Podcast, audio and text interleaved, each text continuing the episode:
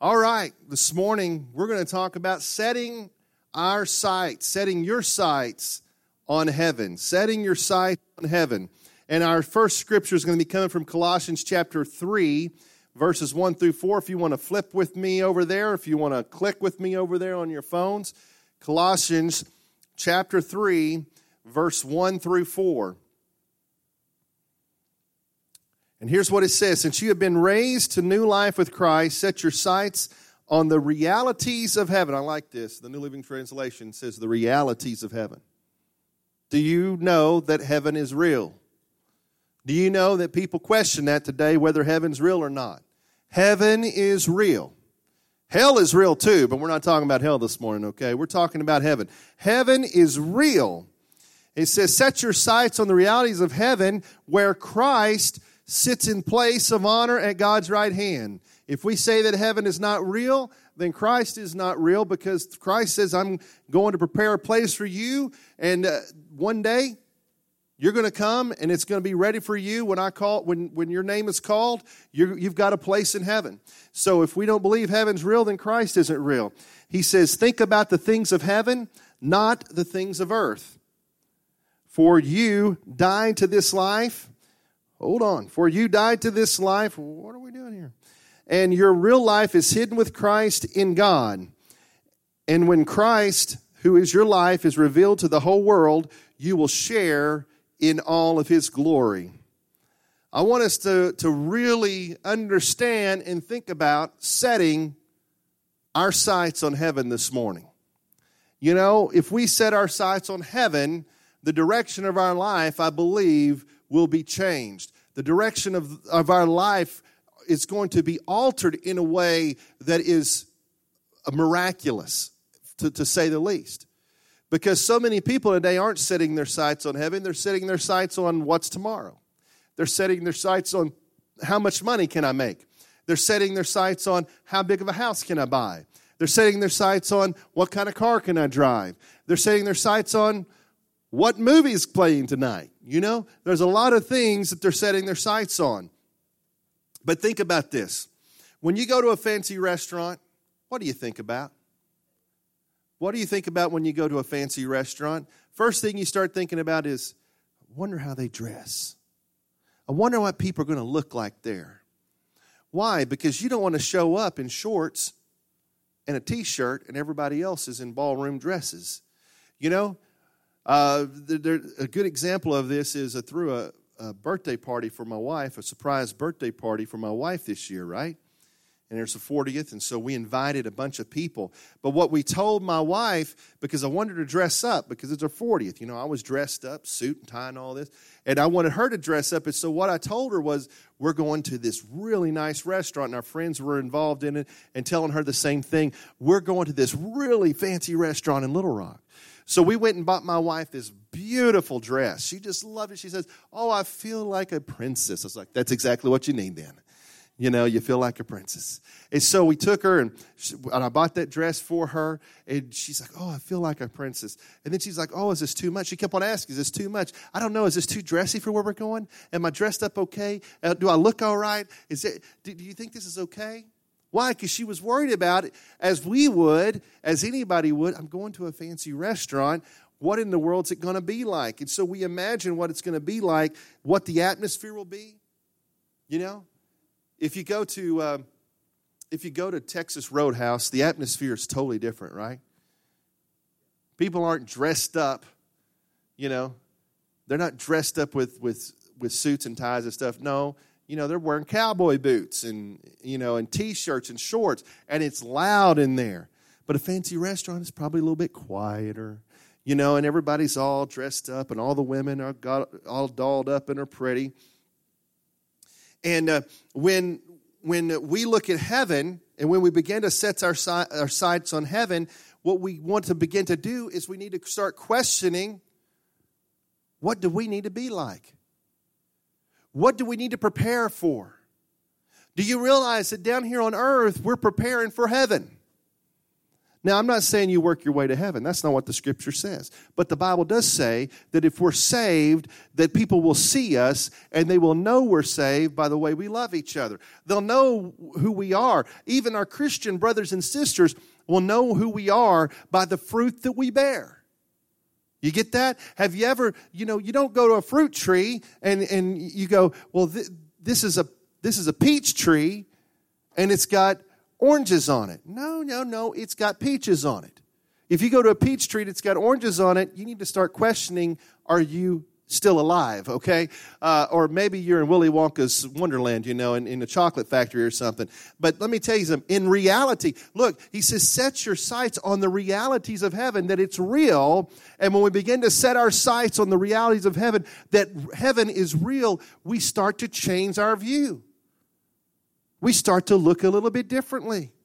Instead of looking side to side, we start looking forward and we start questioning and saying, Where is my life and how does it line up to the realities of heaven? How does it line up to who Jesus is? You know, we want to say that we walk in the Word, but do we live in the Word? Do we truly live in the Word? Oh, we read the Scriptures, but do we believe the Scriptures? You see, when we start setting our sights on the realities of heaven, we got to start saying, No, I believe this is true. I believe that He is sitting at the right hand of the Father. I believe He knows what He wants for me. And Jesus knows exactly what the place looks like. He said, he said that no eye has seen, no ear has heard what the Father has already in store for us in heaven. See, but He's up there. He knows what it looks like. He knows what it's going to be like. Now, let me ask you something. When you go to a, a fancy restaurant, you don't want to look bad. Well, let, think about it this way. Not only do, should we look at this as maybe uh, going to a fancy restaurant, but we also need to look at who we are and understand who we are in Christ, and that makes us say, wait a minute, what do we want to look like? So, what do I mean by who we are in Christ? Second Corinthians chapter 11 verse 2 tells us who we are in Christ. He says, "For I'm a jealous for you with the jealousy of God himself. I promised you as a pure bride to one husband, Christ." You see what he says? He says, "I promised you a pure bride." Now this is Paul talking. He says, "I promised you a pure bride." He says, "You are a bride." The church is the bride of Christ. All right. Now, let me ask you something. Have you ever went to a wedding and said, "Oh, if you saw a, a woman, saw the bride coming down the down the, the middle row there, and she had a dress on, and she had mud stains all over it, and food stains all over it, and blood stains all over everything else, you'd be like, What is wrong with her? Something's going on here. But do you realize when we, we're, we're putting our sights on heaven, it makes us start to look at ourselves and say, hey, what kind of bride am I? What am I to Christ? Is my, am I putting myself in a situation where I'm getting dirty, where I'm getting filthy, where I don't look pretty anymore, where I don't look like the bride anymore? Am I going that direction? The church is the bride of Christ. If you've given your life to Him. Now, notice when I say the church, a lot of people think of the church today as a institution. The church is not an institution. The church is made up of everyone who has given their life to Jesus. You got that? The church is everyone who has given their life to Jesus. So today, we meet here, but there's people that are meeting down the street and down there in other churches. Did you know they're all the church of Christ? and as the church of Christ, they are the bride of Christ.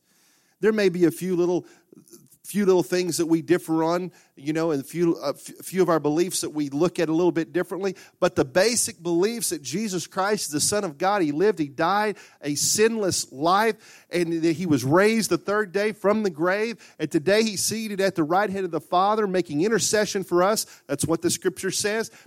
That is all true for all of us. And as long as we have that, it doesn't matter what name's above the doorway. You can have unlimited church, or you can have some really long name, or you can have an even shorter name, whatever it is. You can be Church of Christ, you can be Methodist, you can be Baptist, you can be Pentecostal, it doesn't matter. We're all, as long as you believe those things right there, that Jesus died and he was raised for our sins. And if you believe in him and you confess your sins to him and you ask him to come into your life, that he will change you, then he will do it. So we are all his bride. Now, like I said, when we envision a bride, we don't envision a bride walking down with a stained white dress. We envision a bride walking down with a beautiful dress, a gorgeous dress. We don't think of a bride any other way, and neither did Christ. So, this is what Paul told us over here in Ephesians chapter 5. Ephesians chapter 5, verses 25 through 27. He says, For husbands, this means love your wives. Now, I'm not going to preach on this today, okay? But this is so good. Husbands, you should go home and read this. For husbands, this means love your wives just as Christ loved the church, for he gave it up his life for her to make her holy and clean, washed by the cleansing of God's word.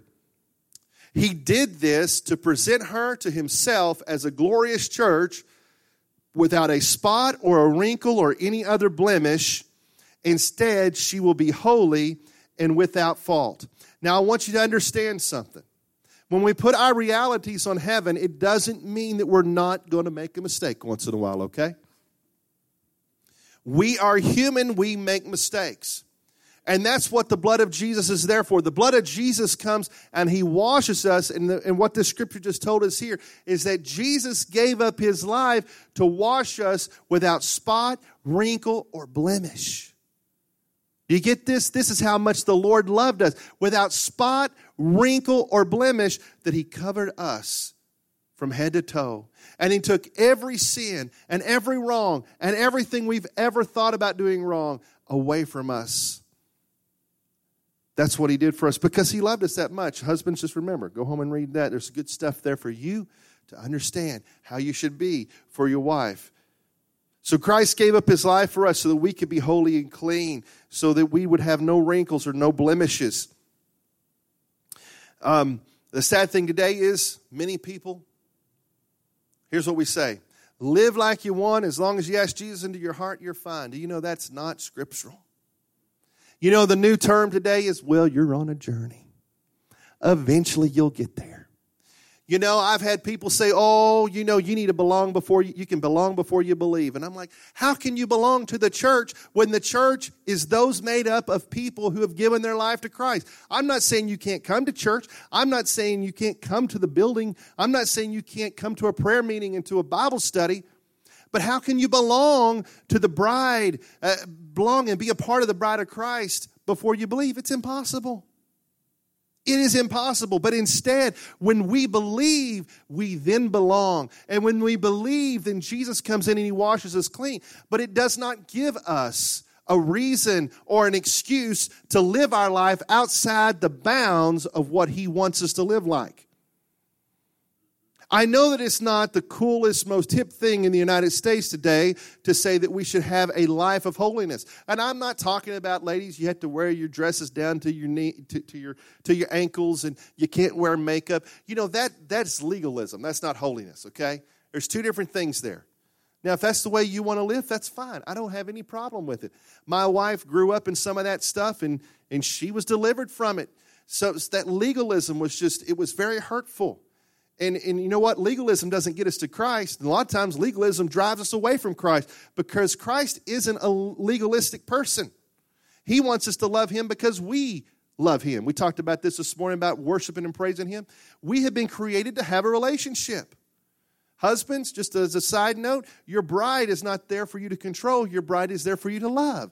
And you want her to reciprocate that love back to you voluntarily not out of compulsion, but because you loved her. See, Christ loved us so much, He died for us. Wouldn't we want to, to submit ourselves back to Him?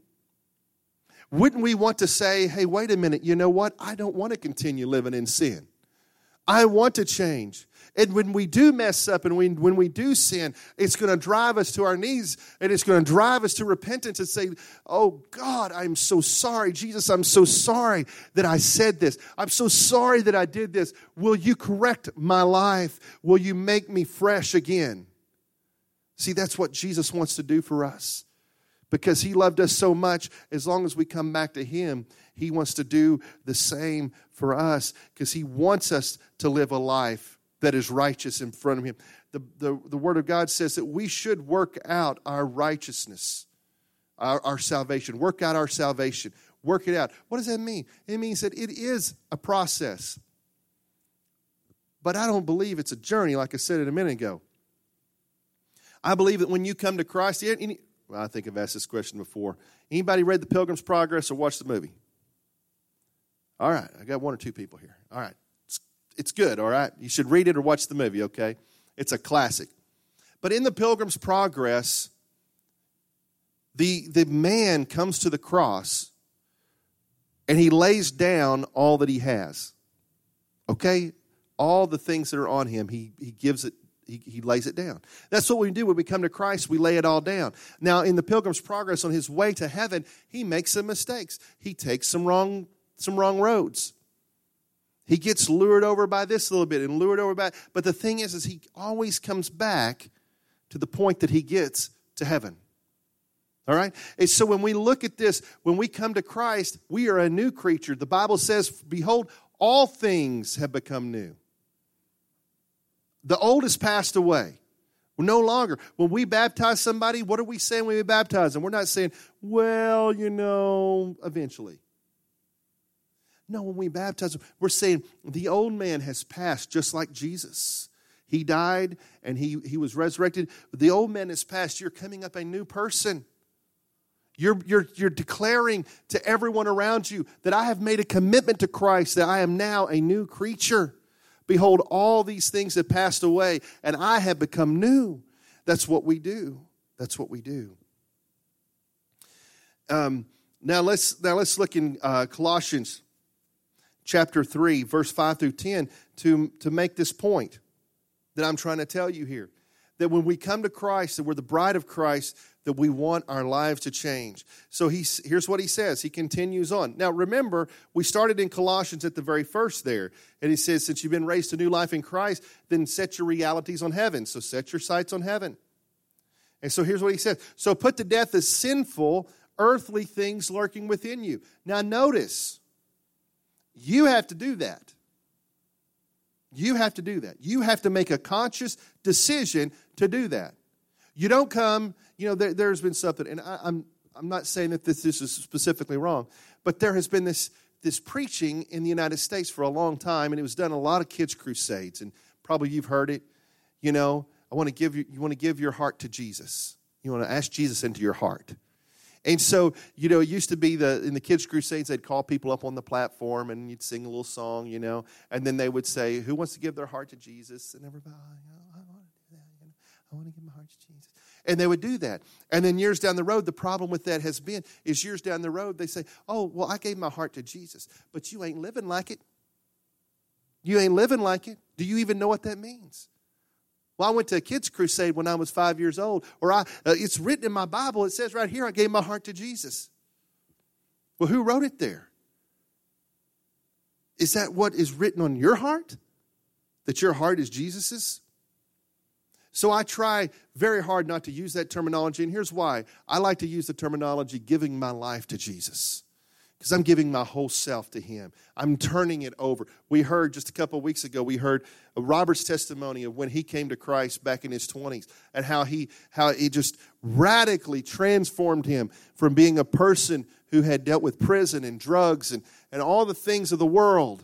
You know, the prodigal son testimony, right? Same thing. Away, knew who God was, but left God and came back. And that's that's what I'm talking about, giving our life to Christ. So he says, put to death the sinful earthly things lurking within you. And here's something, folks, here's something. We need to look at this, we need to think about this because it is per- pervasive today in society. The things that are, that are listed in here are pervasive. You're having to be more and more careful. You know, my girls would love to be on Instagram right now because they have uh, friends on Instagram, they've got other Christian groups on Instagram, and I won't let them on Instagram. And I won't let them on Facebook, and I won't let them on Twitter, and I won't let them on everything else, you know, uh, everything else that you click on. Why? Because it's very dangerous. It's very, very dangerous. And I always encourage, and I'll preach it. I don't care if people get offended. I'm going to preach it and teach it. Keep your kids off of social media, okay? Keep them off of social media. It is very harmful for them. Very, very harmful. And I'm not saying that that's what the studies have shown. It's very, very harmful. Uh, so he says, uh, have nothing to do with what? Here's some listings sexual immorality. Notice he didn't name one he says sexual immorality. So let's just be, put a big old circle around it. Okay? And I don't want to get in all the different sexual immorality that's out there. I think most of us probably know a few in our mind right now. If you know it, then stay away from it, okay? And if you don't know it, let some and somebody tells you, you better stay away from it. He says, stay away. You want to know why? You want to know why? He says, listen to this. I want you to hear this that you know when we talk about staying away from sexual immorality, he says there's one sin that is inside the body and all other sins are outside the body. He says sexual sin is inside the body. Okay? It is something so holy to God. He had an intention for it, and that his intention is between one man and one woman. That is what God wants. Okay? And when we change that up and when we when we reverse that, then we're going against God's will, okay? One man, one woman married is the way God wants it.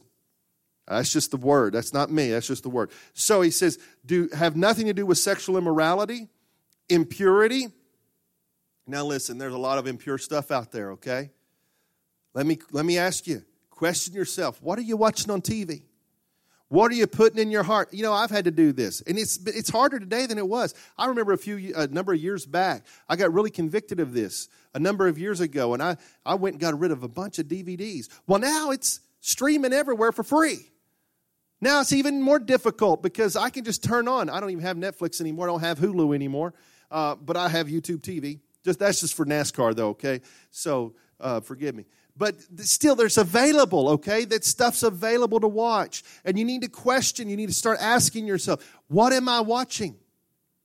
Now, if you got RightNow Media, there's a lot of good stuff on there that you can watch. You don't have to worry about it. Okay, that's just a just a shameless little plug there for you. That's cost you anything at all. But what I'm saying is, what are you watching? This is the thing. What are you listening to? What's going in your ears? And I'm not saying that you got to listen to worship music all day long, but let me question what do the words of the songs that you're listening to say? Are they talking about cheating on your spouse? Are they talking about doing drugs? Are they talking about something else? Then why are we putting that impurity into our heart and into our life? Let me help you understand something. Music is the key to the soul. Why do you think music's the most popular thing in the United States? Think about how much money is spent on music in the United States. Think about how much I pay for a Spotify account. Thankfully, I can have like six people on it, so um, it's a whole family thing. But you know, when I used to Uber drive, just the amount of people that would go to these concerts and spend all this money to go hear these people at these concerts, and I knew what these people were singing about. Healthy, good. Mm. So these are things to think about. What are you listening to? Like I said, you don't have to listen to worship music all day long, but you need to think about what's the impurity. Stay away from have, he says, have nothing to do with it. How about lust or evil desires? Don't be greedy, for a greedy person is an idolater, worshiping the things of this world. He says, because of these sins, the anger of God is coming. Now, notice, in the last days, the Bible says that the wrath of God is going to be poured out during the Great Tribulation. I've told you all this a few times, and eventually we'll get into some some uh, uh, get into some of that revelation stuff. But the wrath of God is coming, but it's not for those who believe. Okay, that's not what the wrath of God. The wrath of God is coming because of the sin. He says, because of these sins, the anger of God is coming. He never had any intention. He never had any intention of Adam and Eve sinning. Did God know they were going to sin? God knows everything okay? God knows everything. But He didn't want him to sin, He had no intention of it. He didn't force them to sin, He didn't ask him to sin, but they did anyway. And because of that, we know what happened. Remember the flood and Noah and the big ark? What happened there? Well, there's going to be even more disaster that comes to us because of the sin that is in this world, and it's getting more and more pervasive. You used to do these things when your life was still a part of the world. So notice, this is past tense. You used to do it. And now that you're saved, now that Jesus has come into your life and he has covered you and washed you white as snow, no longer do you do that. You're not doing that anymore because he said you used to because you were still a part of this world. But now is the time to get rid of anger, rage, malice, behavior, slander, and dirty language. Folks, let me tell you something. Check your language. Check your language. It's amazing what comes out of some people's mouth who calls themselves Christians. It's amazing what comes out of mouths of people who call themselves. Check your language. Oh, well, you know, I even talked to somebody not too long ago, and I'm, I'm, my language, I work pretty hard at not using a, a, a bunch of other language out there because you never know what it really means to somebody else, okay? And I always say this the word that you're using, what is it replacing? And if you're using it to replace another word, then aren't you just really wanting to say the other word, but you know that wouldn't be right? So question that. I say, watch your language. Say, is my language wholesome? Is my language uplifting? Is my language encouraging to other people? Am I a positive influence in my language on other people? So watch your dirty language there, okay? Think about it, pray about it. Ask God, hey, God, check me on this. Check me on this. I want people, listen, the reason uh, so many times that people that are non Christians will know who you are is because they're going to be listening, like, wait a minute, I didn't hear him use anything like this. And man, the way they talk is so to the point, and man, they're, why? Because the Bible says, don't let any unwholesome talk come out of your mouth, only that that edifies. It says, Don't lie to each other, for you have stripped off your old sinful nature and its wicked deeds. Put on your new nature and be renewed as you learn to know your Creator and become like Him. So, as we become like the bride of Christ, these things are going to change in our lives, right? We're going to change in our life. We want to people are going to see a new person, a new creature. They're going to see something new about us. I'm sure you could ask Robert the people he used to hang out with after he got saved. I'm sure they, those same people were like, "Whoa, wait a minute. Something's changed with this dude." Something is different. There's an old song uh, by Petra, which was a Christian rock band, but back in, when they first started, they did some bluegrass and uh, some funny stuff. But they had a song called Lucas McGraw, and in the song he says, "What Lucas McGraw? What's come over you? We're beginning to think you're touched. Heard you got religion, ain't seen you around much. And it goes through all the things that they used to do together, and he's not there to do it with them anymore. And he's going home to his wife and doing all these things. See, things change when we come to Christ and we set our sights on heaven. Things are going to change in us. Now let's finish up with Colossians chapter 3, verse 12 through 15. He says, And so since God chose you to be the holy people he loves, you must clothe yourself with tenderhearted mercy. This is what I love about the Lord. He didn't say, Don't, don't, don't, don't. See, everybody thinks the Bible just says, No, no, no, no, don't do this. Don't do this and don't do that. No, the Bible also tells us what to do. He says, he says, here's what you must clothe yourself with tenderhearted mercy with kindness, with humility, with gentleness, with patience. He says, make allowance for each other's faults and forgive anyone who offends you. That's a hard thing to do. Notice he didn't say forget. And I'll tell you, anybody tells you forget, and you go, I can't forgive because I can't forget. No, you can forgive, and you may remember what they did. Corrie ten Boom was able to forgive. Corrie ten Boom was the one, she was in a concentration camp and she saw her family murdered and killed by and, and, and abused by these these guards. And the guard came up to her. She was going around doing speaking tours and a guard a man come up to her. And as soon as she as soon as he walked up to her he didn't know that she remembered him and remembered who he was. And he come up and he stuck his hand out and he said he said you know i was a guard in one of those camps and she already knew this says, I was a guard in one of those camps and I've given my life to Christ, and I'm so glad to know that you can forgive. And she said it was at that moment that she had come. She didn't forget what he had done, but it's at that moment she froze and she had to really think about had she really forgiven this guy? And then she reached and grabbed his hand in forgiveness. And she felt the love of God. Okay? So it's not that you're going to forget, okay? It's that you're able to forgive even though you know what happened. That's a difference. That's the difference. Forgive anyone who offends you. Remember, the Lord forgave you, so you must forgive others. Why should I forgive? Because He forgave us. Why are we doing this? Because we're setting our sights on heaven. What is heaven like? What does God want in a bride? What does Jesus want us to look like when, when He calls that, that day? When He comes down and He calls us up and, and, the, and the, the trump of the Lord is sounded. And the, those who are alive and remain will be caught up to meet Him in the air, and those who are dead will, will come up and will caught up to meet Him in the air. What, what does He want us to look like? Do we want to come with filthy and, and ugly, or do we want to come ready to be received by the husband, by Christ. Above all, clothe yourselves with love, which binds us all together in perfect harmony, and let the peace that comes from Christ rule in your hearts. For as members of one body, you are called to live in peace and always be thankful. Set your sights on heaven.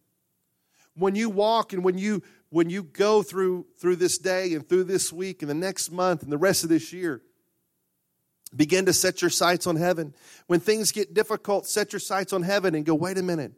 This is what the bridegroom looks like. This is what the bridegroom is wanting. This is what he told me in Colossians. This is what he said in Ephesians and in many, many other verses of scripture here. But this is what he says he's wanting a bride that, that, is, that is cleansed and ready for him, a bride that cares. Husbands, that, that those that you were married, you didn't want a bride who, who came down the aisle and says, Oh, yeah, well, look at what she's been doing the last week. Look at all the bad things she's been doing the last week. You know, that's not what you wanted. Instead, what's the semblance of that white gown walking down the aisle? It symbolizes the purity of that person walking down the aisle the purity of that person walking down the aisle to the husband, to the, to the, to the fiance who's going to be the husband, saying, That's my bride. She has decided to make herself a part of me. And so she comes down in purity. And when we look and we put our sights on heaven and we think about it like this we are the bride we set our sights on heaven. That is the bridegroom. And we're walking down the aisle. This is our walk down the aisle. What do we want when we get to that to the end of that aisle and we put our hands in Jesus' hands that day? And those hands are scarred, nail scarred. What do we want? Do we want to say, well, you know, God, this is the way I lived all my life, and but you know, you forgive me. Or we want to go, man, Jesus, I know I messed up, messed up a little bit here and there, but I worked really hard at putting myself in a position to be a beautiful bride for you. I set my sights on heaven. That's what we need to do. Let's pray.